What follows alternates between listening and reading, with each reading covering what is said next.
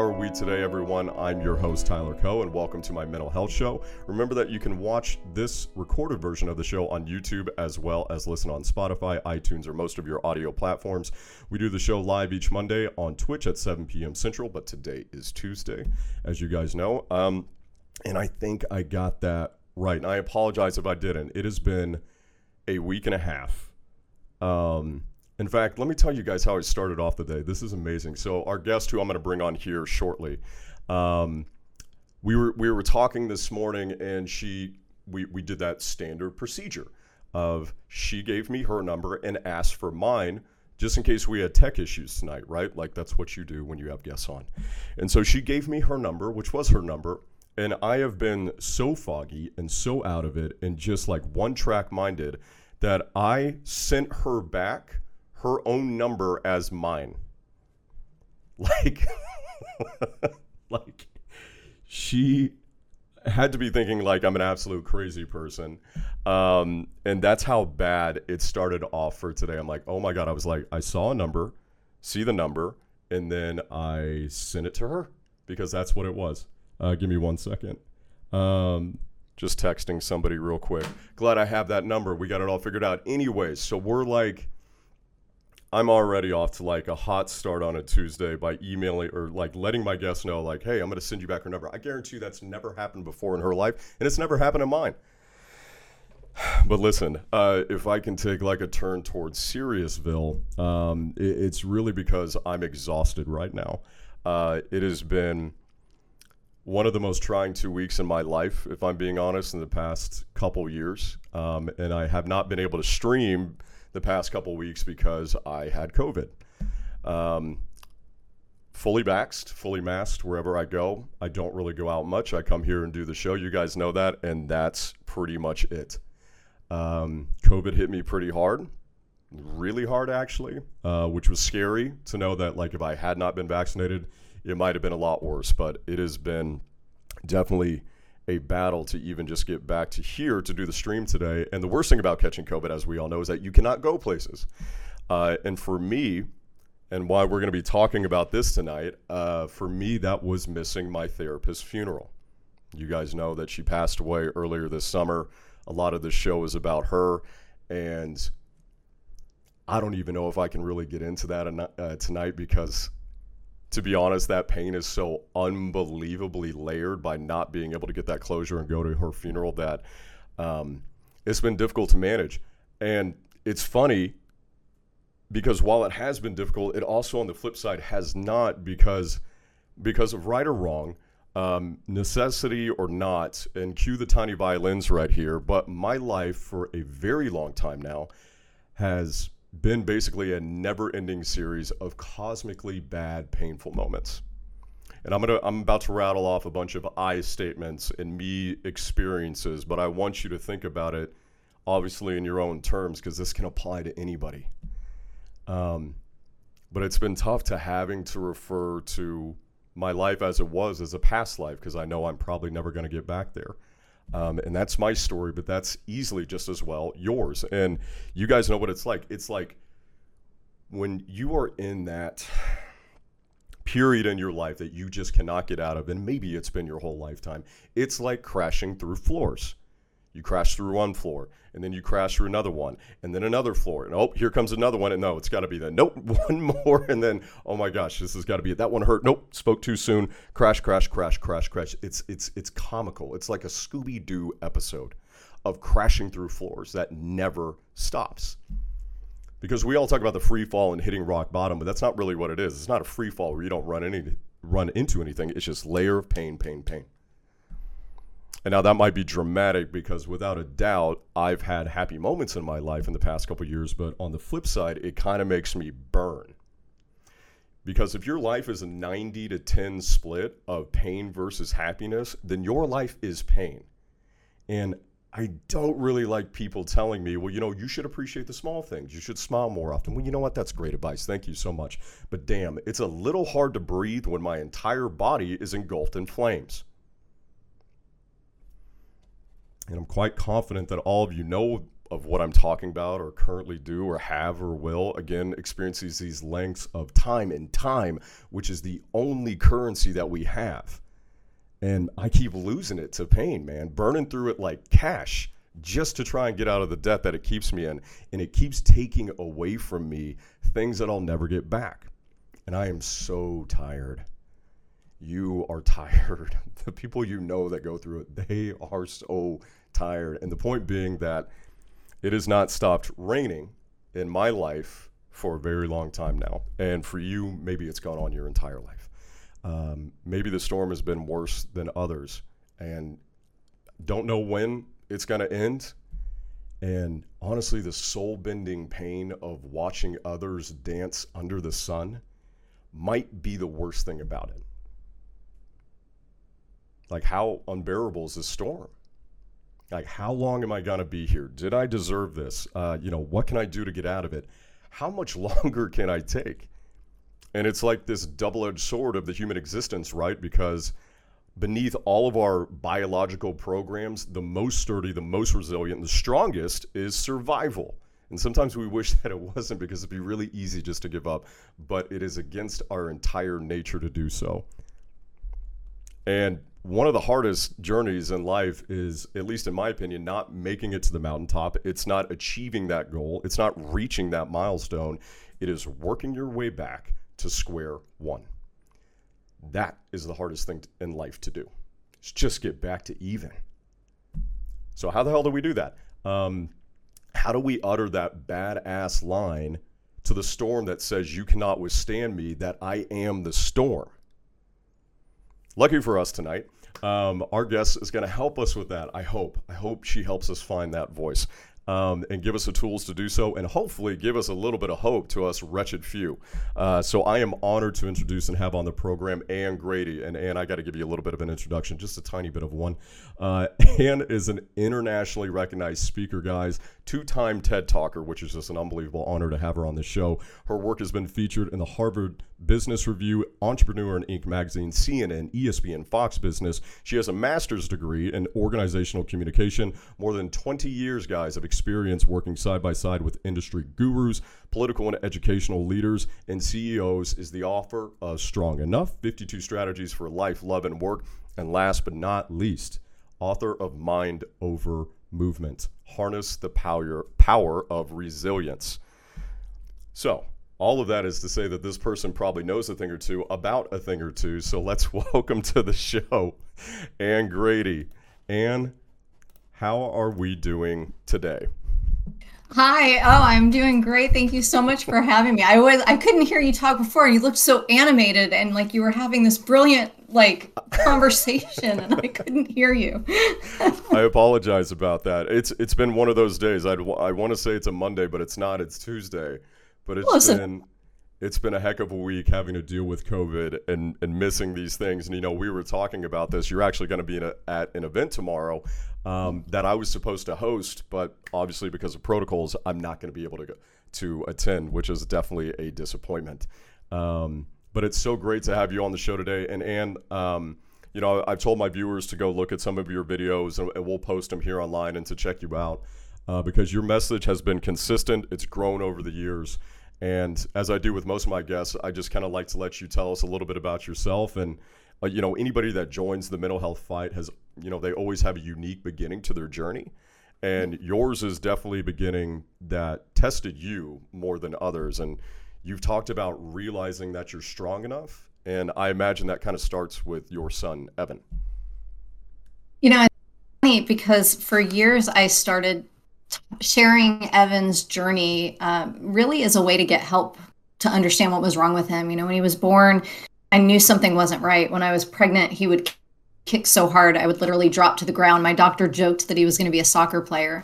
And when he was born, the nurse came into the room and she was like, Honey, I've been doing this over 30 years. And in all that time, I have never met a baby so angry, which is always what a first time mom wants to hear. He just cried constantly. And, you know, when he was 11 months old, I started him in early childhood intervention therapy because nobody could tell me what was wrong. When he was 18 months old, his father left and so there I was, single with a baby who cried constantly. And I was giving, you know, speeches and doing training. So I really just started talking about what I was experiencing selfishly to get help.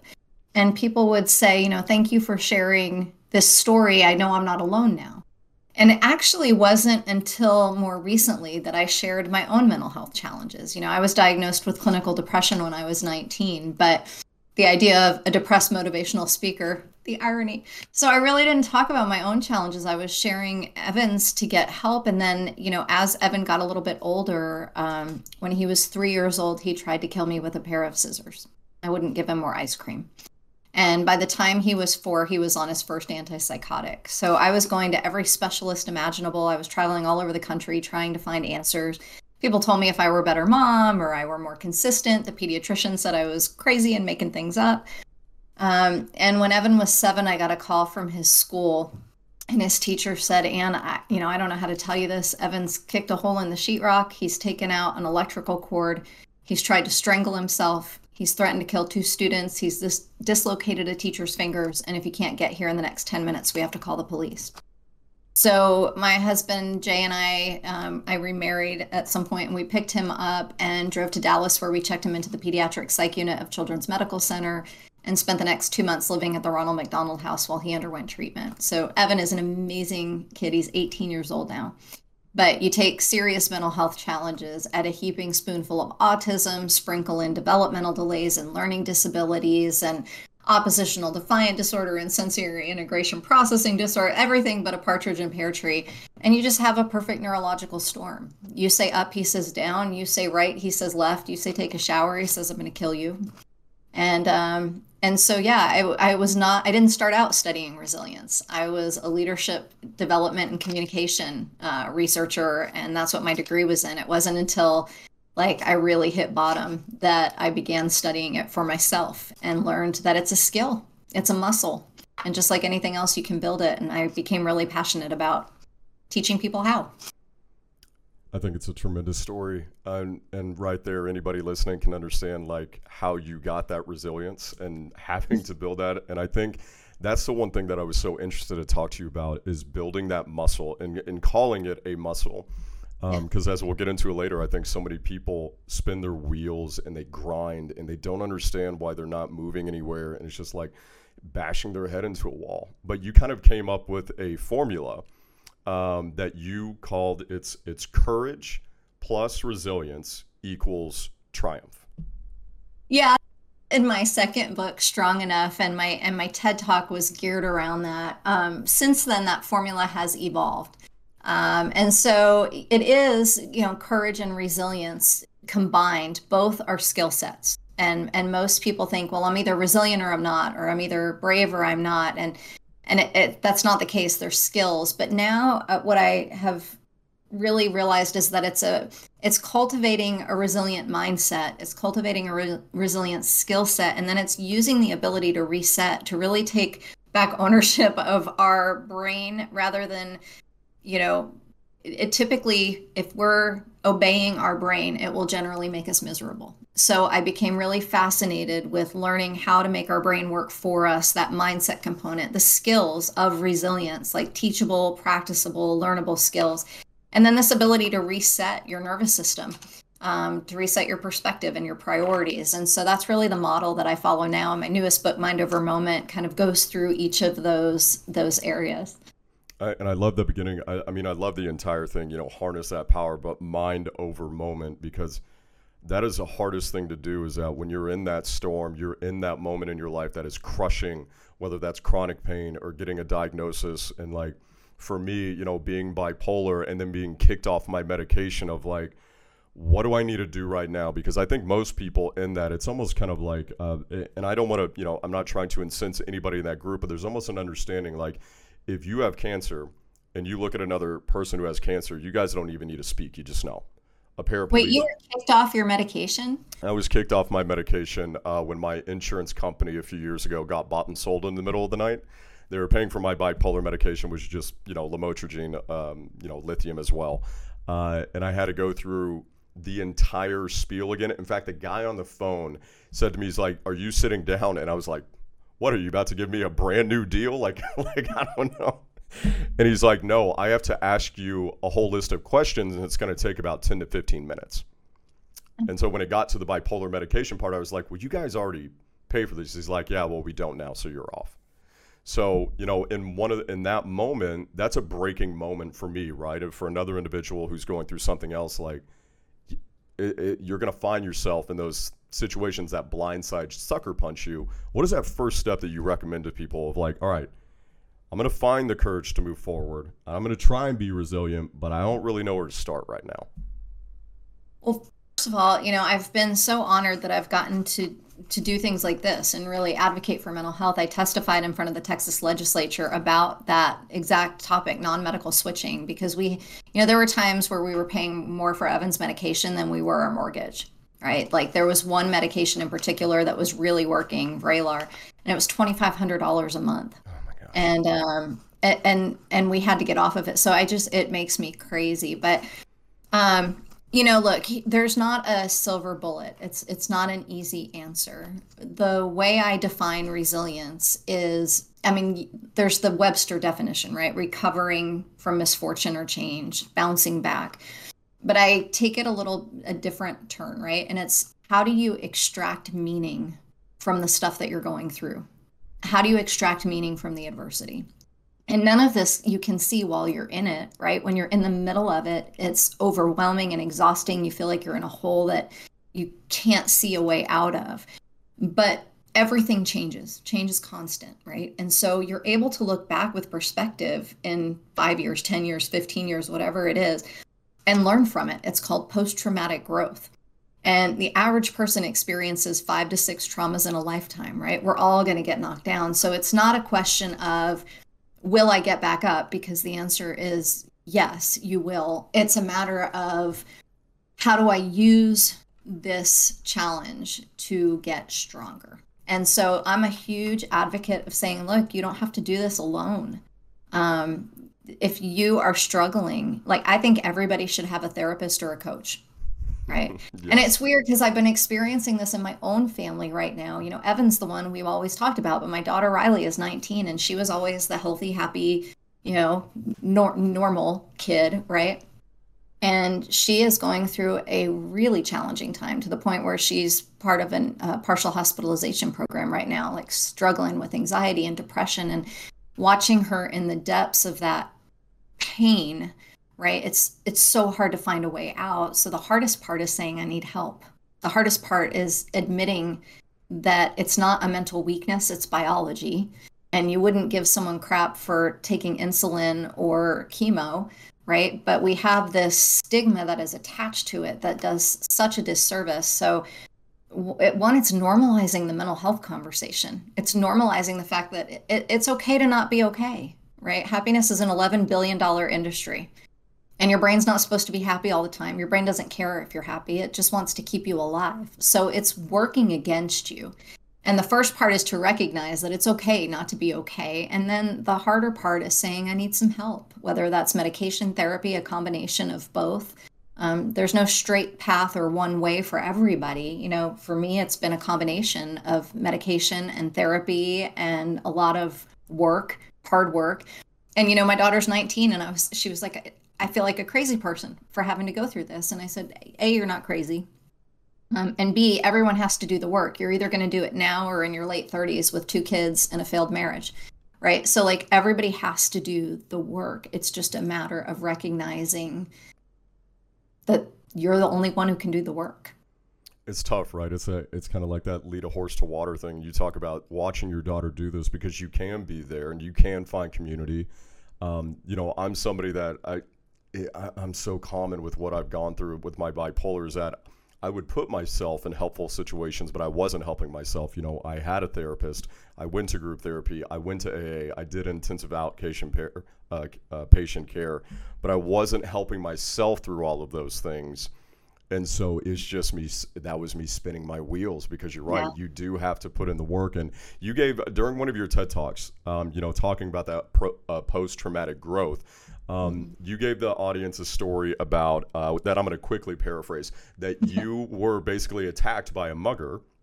Um, wasn't me. It wasn't, was a, no the hypothetical. Sorry, yeah, the hypothetical of you've been attacked by a mugger. Uh, you're okay, but you go to the hospital for your injuries, and while in the care of the doctor, you get kind of like a matrix esque like Morpheus question, red pill, blue pill, of mm-hmm. one of those of if you take the pill, this pill, you forget about all of the pain. If you take the other one, you do remember it. And so I, I think we can mostly agree, like, you know, it's good, like you said, to have those lessons and to take from that in that moment um, and harnessing those lessons. But I do have a question. How do we know that we've overstayed our welcome in a world of pain? Is there something that we need to recognize that, like, how many years do I need to put in? How long do I need to stick in this? Or do I need to look for an alternate escape route? such a tough question and i'm not a mental health professional i'm not a therapist so all of the answers that i give you are just my own personal experience i think if you're not getting results and you're not changing behavior here's the problem. You can get all the help in the world but if you're not willing at the end of the day here's the way human behavior works. If you're not happy with the result you're getting i don't care if it's in your marriage with your family your kids your job your life right? You have two choices basically only two. You can change the way you're thinking and the way you're behaving to get a different result, or you can settle for the result you're getting and quit bitching about it, right? Like we, most of us are not, we have a, a locus of control and someone with an internal locus of control who's like, I own it. I'm in a crappy situation, but I need to find a way out of it. I will figure it out. That's an internal locus of control. An external locus of control is, well, the world's against me. I can't get better because all of these other people are holding me down. And we know that people who have an internal locus of control are more resilient, right? They they take ownership of it. But there's no timetable for pain. You can't microwave grief or sadness. The problem is and you experience this, right? Like anytime you don't want to feel an emotion, a lot of times people try to numb it. It's the reason alcohol sales have skyrocketed since the beginning of COVID, right? Nobody wants to feel crappy. The problem is the only way to get over it is to go through it. And that sounds trite, but you have to sit in the suck. Like you have to get curious about what it is and sit in that and start asking yourself some tough questions. And if you're not happy with the result, you have to start paying attention to, you know, our brain takes anything we do repeatedly and converts it into a habit. And that's a thought process as well as an action. And the problem is most of us get more comfortable with old problems than new solutions. Like even the crappiest bumpy road that you know is easier to go down than the smooth road that you don't. So what ends up happening is we just get comfortable in the discomfort and end up staying there because the unknown is more scary. And it has to hurt bad enough where you are to force you to make a change, or where you want to be has to be so great that you're willing to be uncomfortable in order to get there. But unfortunately, most of us just stay stuck in old problems and say there's no way out. The problem is your brain you know, we have experience dependent neuroplasticity, and, and basically it's a fancy way for saying the more you think and behave a certain way, the easier it is to think and behave that way. So your brain is shaped based on your experiences. So the more often you're anxious and irritable, the easier it is for your brain to default there. And the problem with COVID, you know, is that people have been in this chronic cortisol induced uncertain stress state and a lot of our brains have become so desensitized and so habitualized to that that it's really hard to change that. It's doable, but it's got to hurt bad enough. Okay. First of all, I feel personally attacked because my it's like that's all of my entire audience. Anybody listening to the show is like, "Why you got to cut so deep, Anne?" Oh, oh, I do. No, no, eh, because it's true. Sitting in the suck, and like I think all of us can relate to. You know, I, I talked about this on a couple episodes ago about being, you know, it's the devil you know, then the devil you don't when it comes to the pain, and like running back to the pain, being yeah. comfortable with it because I know the walls, I know the dimensions, and I know how it feels. I'd rather have this than something else, the unknown that you talked about. I'm kidding about being personally attached, just like no, but it's why oh, people. She got in my head. it's why people go back to abusive relationships and why we, we repeat the same problems, right? And it's not intentional or conscious. You, most people don't sit there and go, "Oh, I'd rather be miserable because it's the misery I know." But the idea of change is so overwhelming, and people don't even know where to start, and that's why you know, I'm not an advocate of medication minus therapy, but I do think that sometimes you need help to get through that layer of grime and dust. And then you can start clearing the cobwebs and do the work but sometimes you need that. I know for me personally i could know all of the things right? I study this for a living. I suffer from depression right? So i still get in those places. And there's not a like what is wrong with you? Why are you still in pain? That that's the worst thing you can do. It's um, really starting to pay attention. That's why mindfulness has become such an important practice for me and something I swore I would never do. Like everybody told me to practice mindfulness. My Grammy, I say this all the time because it's hilarious to me. My Grammy, um, she's 96. She lives in Connecticut. And she says, you know, honey, if enough people tell you you're tired, maybe it's time you lay down. Like if enough people give you the same advice, there's probably some truth to it. And she always follows that with, and sweetie, if you act like an ass, don't be surprised if people try to ride you but you know that's just my grandmother. Um, loving Grammy. That's great. We got to get her on the show. No kidding. She's amazing. She's like now she's four foot six. She started out as four foot nine, but yeah. So meditation and mindfulness for me was like the most unappealing last thing I wanted to do. And I I really visualized sitting in a full lotus and eating tofu and finding my zen and like none of I'm a type A personality, perfectionist, high strung normally and so that didn't appeal to me until I started studying it. And I have always been in some type of cognitive behavioral therapy where you focus on identifying the thoughts keeping you stuck and shifting those thoughts. And what I love about mindfulness is it requires none of that. It's not a substitute for therapy. I still think you need the cognitive approach, right?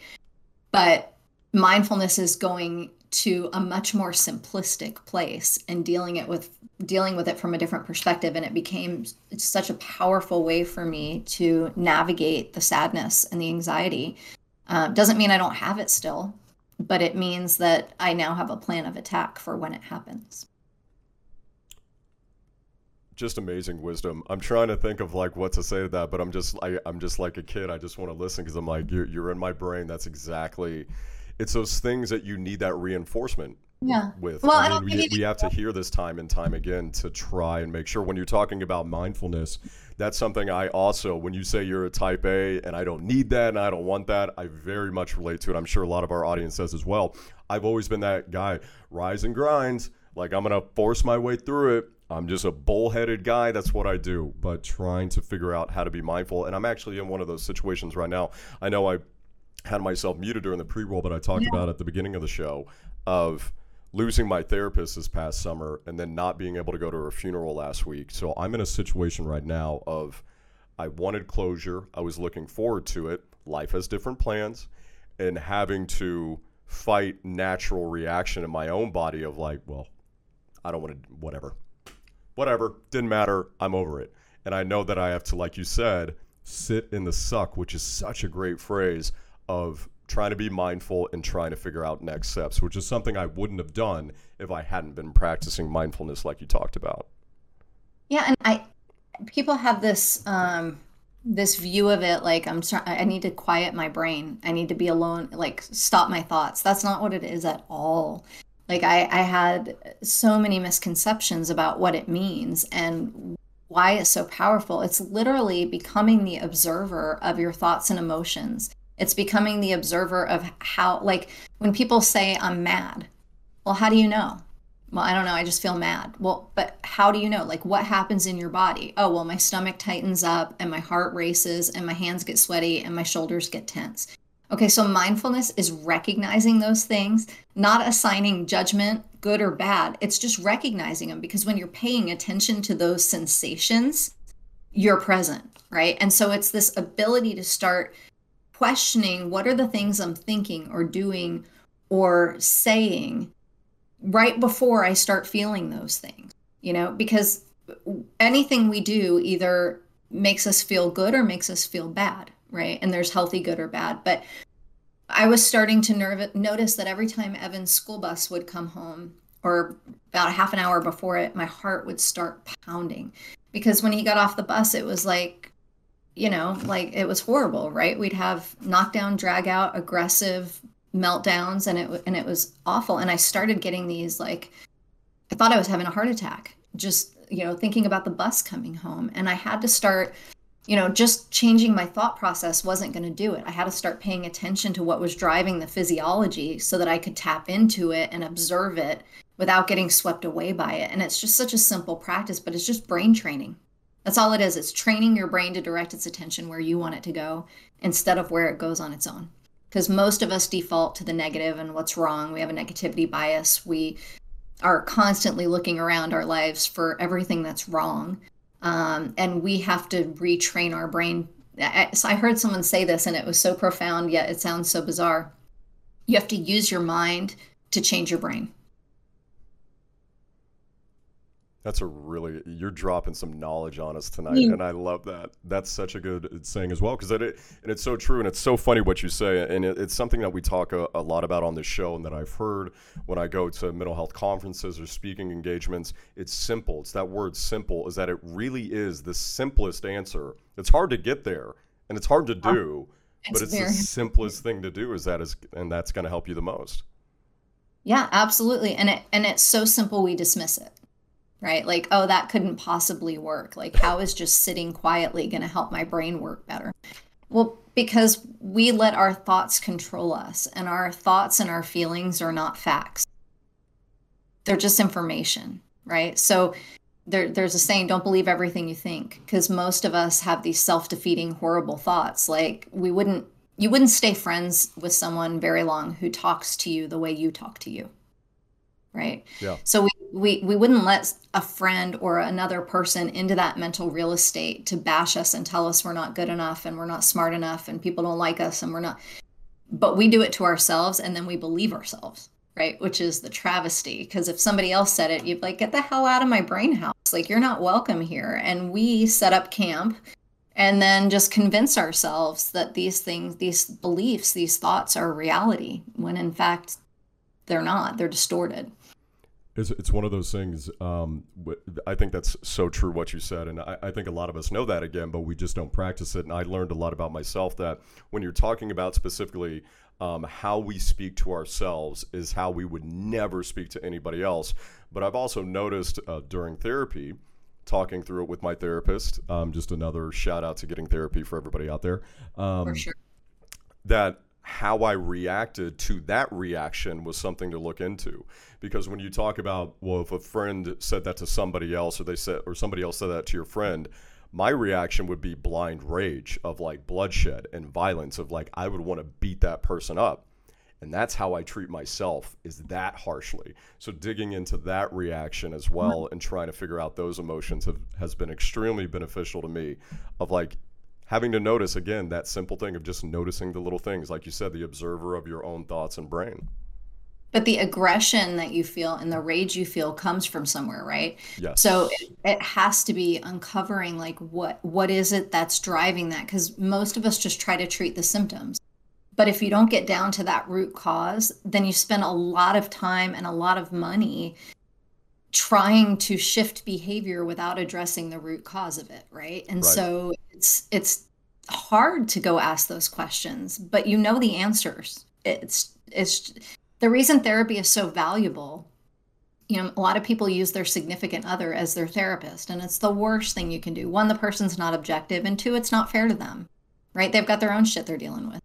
And so when you are trying to think of what do i do? Where do i go? Like having a trained professional ask really tough questions and hold your feet to the fire. The problem I will say that I have experienced with a lot of people who come talk to me about this is that they went to a therapist once or twice and didn't feel like it was a good fit and then stopped. Or they went to one and then they tried another and another and they were tired of telling the same story, you know, and starting from scratch over and over and again. But, you know, it's it's how bad do you want change, right? So there are lots of, I'm sure, mediocre therapists out there. There are tons of really exceptional ones. And the thing about COVID is it's made telehealth so much more accessible. Um, and and mental health more accessible. It's it's the most amazing thing I see in the companies that I'm working with. The the way people are starting to have these different conversations. And I'm glad you brought that up because I was just about to ask you when we're talking about our own personal journeys. You know, the world just to reside in it right now is mm. so unbelievably difficult with COVID yeah. and everything else going on. And I'm so curious to know that when you go, because you do, you do a lot of speaking engagements and you talked about leadership training and talking to corporations and different businesses. What is the most common thing that you're talking about right from the jump when you go talk to folks as a group? What, what is the main conversation? Well, it's what I told you in that resilience is a set of skills and thought processes, that it's teachable and trainable and practicable, but that it takes time.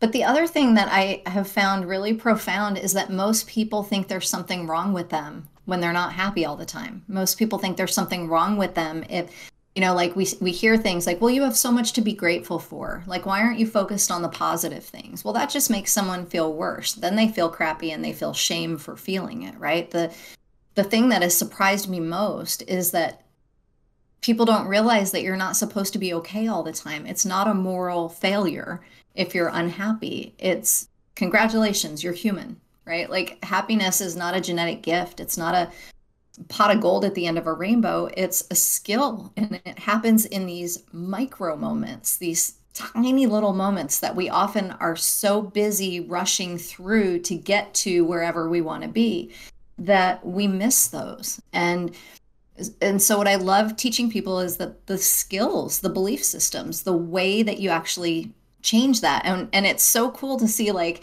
engineers at Lockheed Martin and and software engineers at Dell and teams at Google and Microsoft who are like no I should be strong and I need to get through this. And that doesn't work. It's why one out of every 3 adults and kids right now is struggling with a mental health issue.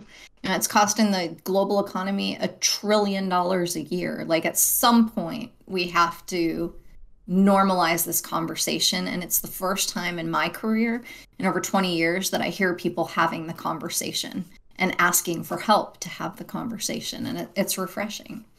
Well, I mean, it's people like you that are leading the charge. You've been beating the drum for a better part of two decades. And I mean, that stuff, it does pay off because it's a repetition of like, you just have to keep saying the same thing to these people and hopefully it changes. And I, I'm glad that you're doing that on a corporate level and a company level because that's so essential.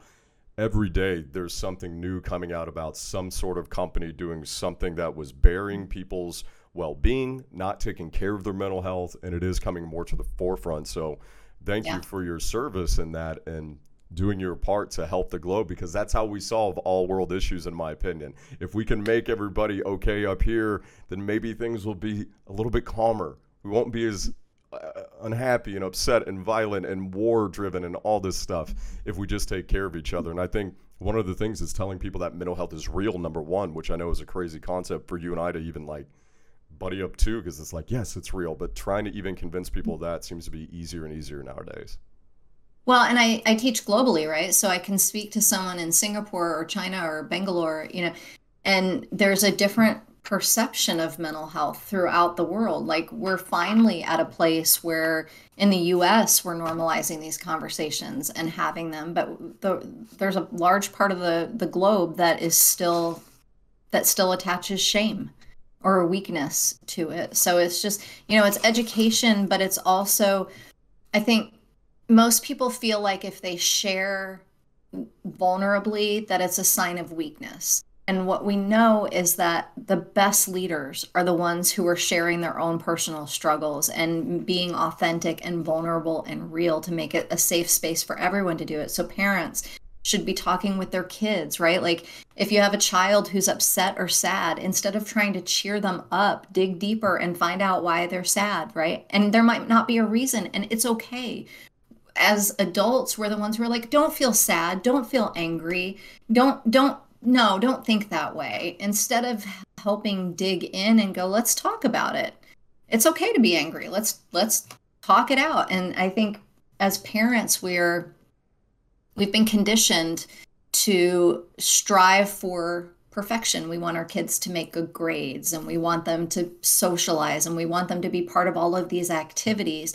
But if we're not making it safe for them at a very young age to start having some of these conversations and feelings, like a, girl, a girlfriend of mine today, she's a colleague, she's a senior leader at, at, one of the companies where I work, and she she said when her daughter was five years old, she said there's a voice in my head telling me I'm stupid and fat.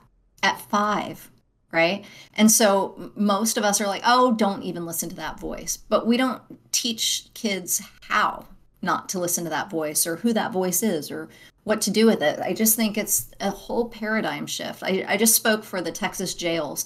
It's the largest mental health provider in the state. And I learned that out of all 51 states, Texas is the worst.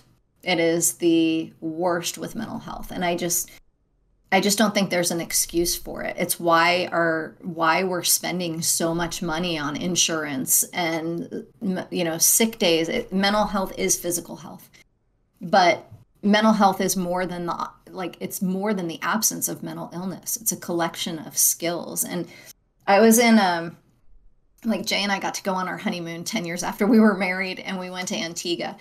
And there was a woman there, her name was Keitha, and she was the I guess the lady who seated us at the restaurant every day. And and I mean, she's from Jamaica. She had the most beautiful smile. She just had this amazing spirit.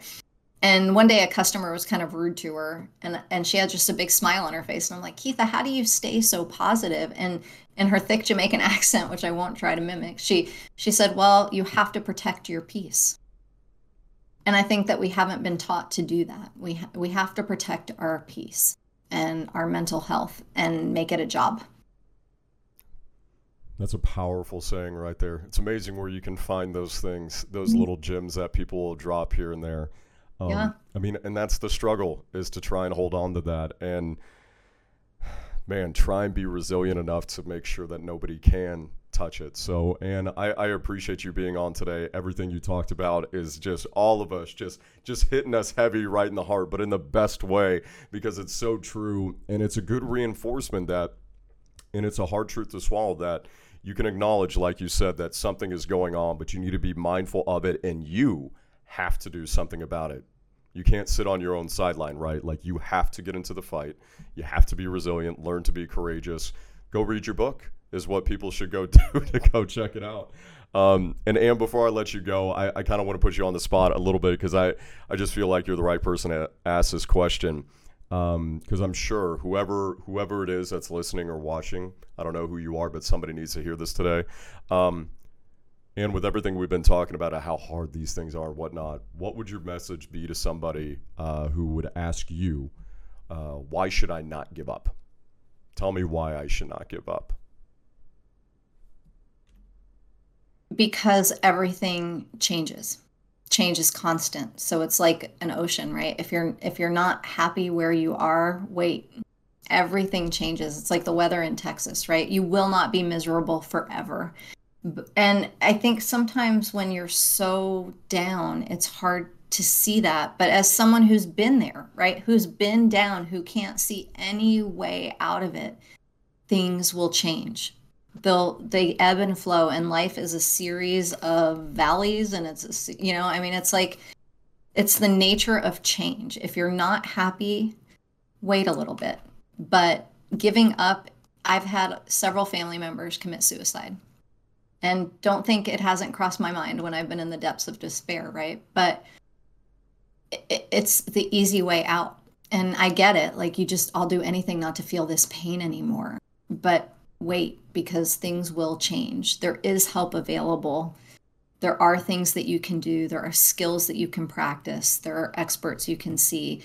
And if you have gotten into a habit of being unhappy, you have to learn the habits to shift the outcome, right? You have to engage in new habits. So most people think like I'm miserable. I want to stop feeling miserable.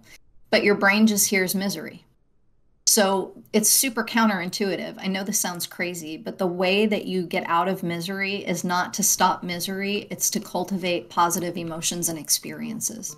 So it's gratitude, it's mindfulness, it's social connection, it's laughing even when you don't feel like laughing right it's it's doing the things there, there's so much research right go for a walk get out in nature take deep breaths connect with someone laugh watch a netflix comedy you know there there's a million things and none of them individually are going to make a dramatic change but when they build on each other in culmination those things become super powerful so just wait give yourself some time because um, it'll change thank you anne you're a very good person a tremendous oh. person thank you for sharing and Uh, thank you for sharing your wisdom and your time. And we have a lot to process. This was this was so much um, to to kind of comprehend because it's but it's also simple, like you said. But it takes a lot of thought and being Right. mindful and trying to build on those things to get us back to where we need to be. And thank you so much for joining the show.